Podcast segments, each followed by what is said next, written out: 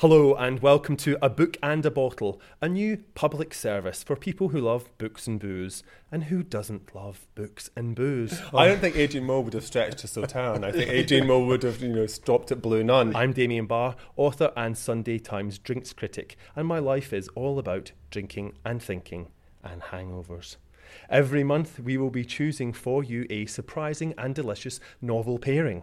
Would Bridget Jones choose Chardonnay now? Is Jay Gatsby a champagne man? As well as our recommendation, there will be a bibulous ography featuring all the booze from our chosen book. People are grabbing a cocktail. You actually feel a bit drunk just reading about it. Joining me to choose these novel pairings are James Franklin from the wine merchants Corney and Barrow, pouring this over your mistress Oh. and being completely wild. and Simon Heafield from independent booksellers Foyles. I think we'll hold on to this bottle for uh, after we've tasted everything else.